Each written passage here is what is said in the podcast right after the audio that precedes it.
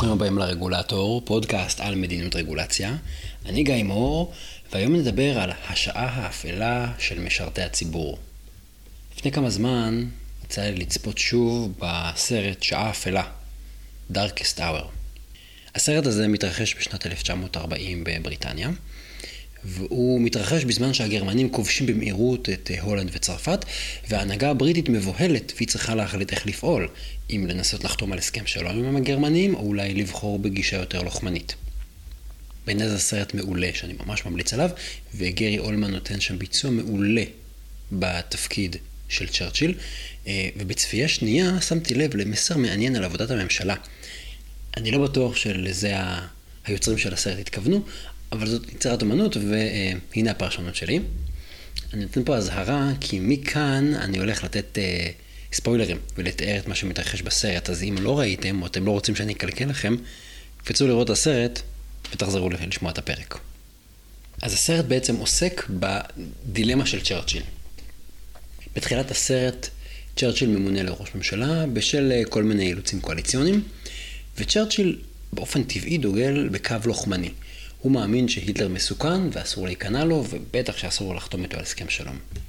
מהצד השני ניצבים צ'מברליין והליפקס. הם דוגלים בקו פשרני ובחתירה להסכם שלום עם היטלר. עכשיו, כולם שם מפחדים, וכולם רוצים בטובתה של בריטניה. והם מתווכחים על הדרך הנכונה לפעול. ברקע מגיעים כל הזמן דיווחים על נפילת צרפת ועל כך שהצבא הגרמני עומד לכתר ולהשמיד את הכוחות הבריטים שנמצאים בצרפת. לאורך הסרט, צ'רצ'יל נמצא במאבק מול היריבים הפוליטיים שלו.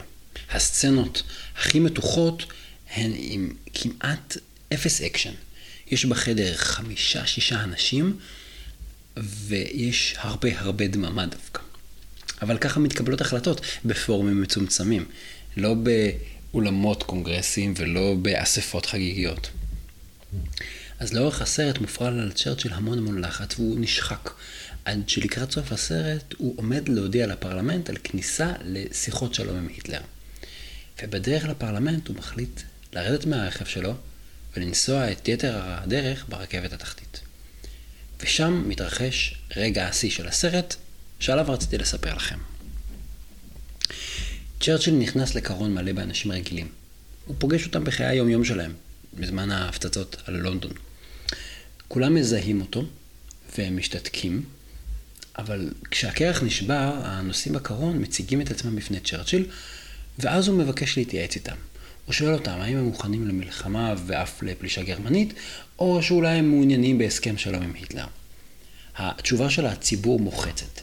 הם אומרים שהם מוכנים להילחם עד טיפת הדם האחרונה, והם לעולם לא יסכימו לחתום על הסכם שלום עם היטלר. וזה בעצם רגע ההערה של צ'רצ'יל. וכשצ'רצ'יל, שוב, ראש הממשלה, עולה מתחנת הרכבת, הוא נכנס לפרלמנט, הוא מכנס בלשכה שלו ישיבה פתוחה, והוא מזמין אליה את כולם, את כל חברי הפרלמנט. הוא מודיע שהוא מתנגד להסכם שלום.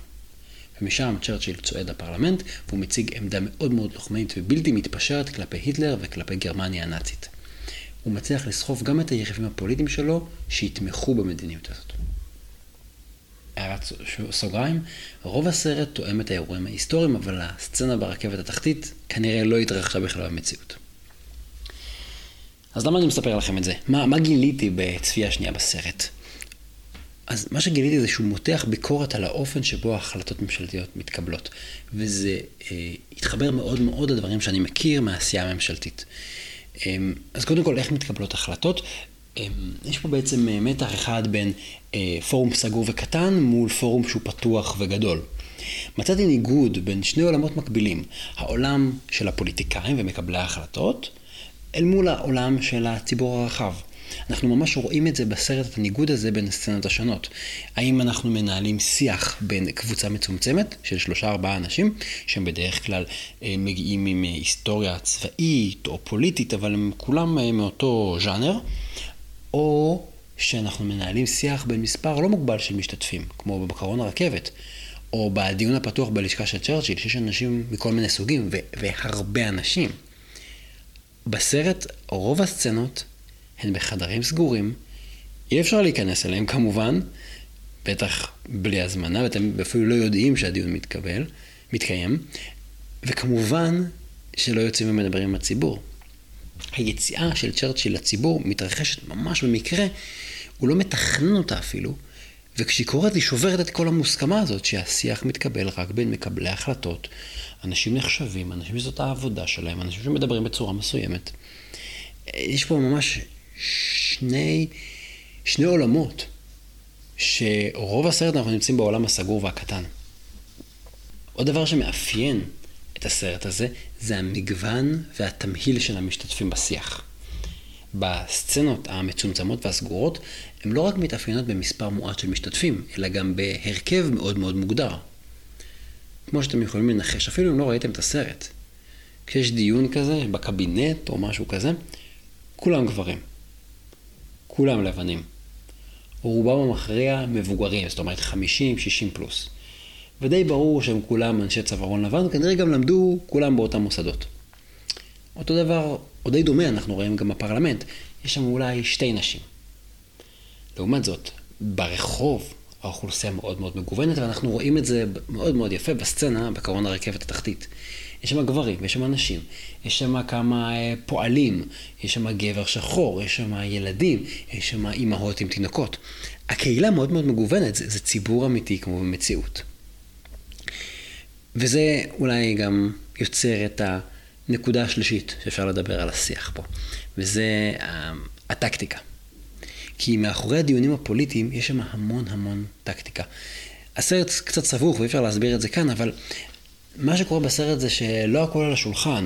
למשל, אה, צ'מברליין והליפקס, הם שואלים את צ'רצ'יל כל מיני שאלות פרובוקטיביות, והם יושבים עם עין על אה, מי שרושם את הפרוטוקול, כי מנסים להוציא מצ'רצ'יל כל מיני תשובות לפרוטוקול ולהשתמש בזה נגדו. זה שיח מאוד מאוד טקטי של עמדות, זה לא שיח אותנטי של צרכים ורצונות. יש שם משחק פוליטי מאחורי השיח. כאילו שאנחנו מדברים על מה תהיה ההחלטה, השיח האמיתי הוא שיח פוליטי. לעומת זאת, הציבור מדבר מהבטן. הוא יצרי, אבל יצרי במובן הטוב, הוא אותנטי. כשאנשים אה, צועקים שהם לא מוכנה להיכנע להיטלר, אין שם איזה אה, מניפולציה מאחורי התשובה הזאת. הם לא מנסים אה, לגרום לצ'רצ'יל להגיד משהו שהוא לא מתכוון, הם לא מנסים להטעות אף אחד. הם פשוט באמת אומרים את הרצון שלהם. ויוצרי הסרט ממש בחרו להדגיש שהציבור הוא לא איזה המון מטומטם, אלא בסך הכל יש שם אנשים משכילים ואינטליגנטים. אמ, כשצ'רצ'יל יושב בקרון הוא מתחיל לומר איזשהו ציטוט ואחד הנושאים משלים אותו. זאת אומרת, האמירה פה של הסרט זה שלשמוע את הציבור זה לא להוריד את הרמה, זה לפתוח את האופקים. ואני חושב שהסרט הזה, או ככה לפחות אני לוקח אותו לשם, זה למין משל על שיתוף ציבור. שיהיה ברור, זאת פרשנות שלי, אני לא חושב שהמסר העיקרי של הסרט זה שיתוף ציבור והנגדה בין הפוליטיקה לבין הציבור. אבל מה שקורה, לפחות בניתוח שלי, זה שהסרט מציב בפנינו מראה איך מקבל החלטות מתנהל ואיך החלטות מתקבלות. מה שקורה זה שבעצם לאורך כל הסרט יש בעצם עולם אחד סגור של אנשים מהממשלה והעם לא מופיע בו והעם לא לוקח חלק בשיח. ובעצם מה שהסרט מראה, מספר לנו, עזבו רגע את הסיפור על צ'רצ'יל ועל הנאצים, זה שמקבל ההחלטות לא פוגש את הציבור ואין לו הזדמנות לשמוע את הציבור. ואחרי שצ'רצ'יל פוגש את הציבור ושומע, פתאום יש לזה התבהרות, הוא פתאום יודע מה הוא לעשות. וזה לא אומר שכל החלטה מקצועית צריכה להיות מוכתבת על ידי הדעה הכי פופולרית ברחוב. אתה שואל אם אותי הפוך, יש הרבה החלטות מקצועיות שצריך לעשות אותן, גם אם הן לא פופולריות.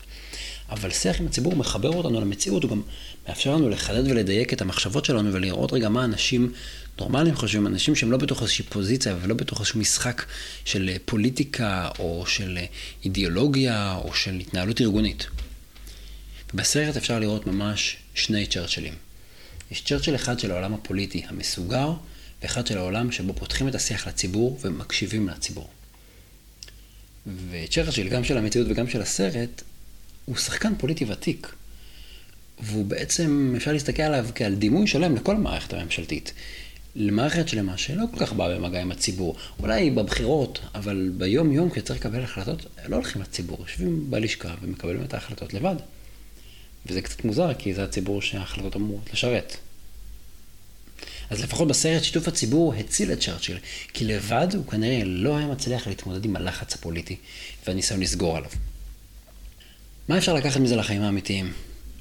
מקבלי ההחלטות יכולים לשבת עם עצמם ולהחליט לבד. והם יכולים לצאת ולשמוע את הציבור לפני שהם מקבלים החלטה.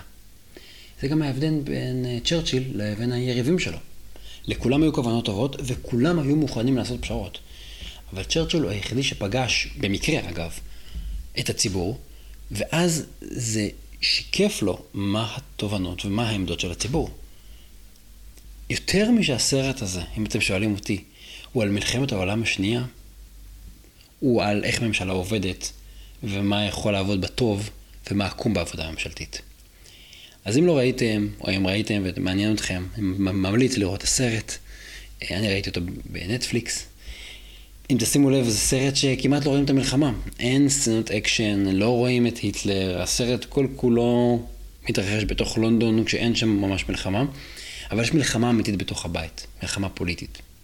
זהו, תודה שהאזנתם לפרק. אני גיא מור, תודה לעומר קרן על עריכת הסאונד. אם מעניין אתכם, אז אה, באתר האינטרנט, רגולטור אונליין, יש אה, גם אה, לינקים לכל מיני מקורות ופוסטים שקשורים לנושא של הפרק הזה. וגם הוספתי לינק לסרטון קצר מתוך הסרט, שבו צ'רצ'יל מתקשר לרוזוולט, נשיא ארצות הברית, וצ'רצ'יל מבקש מרוזוולט תמיכה צבאית. זאת שיחת טלפון בעיניי היסטרית, כי שני המנהיגים פוגשים מחסום אה, בירוקרטי בהעברת ציוד צבאי מארצות הברית לבריטניה, והם ממציאים דרך יצירתית לעקוף את הרגולציה הממשלתית. אז כנסו לאתר, תראו את זה. באתר אה, יש עוד אה, פוסטים שפרסמתי, והתכנים כמובן משקפים את דעותיי בלבד.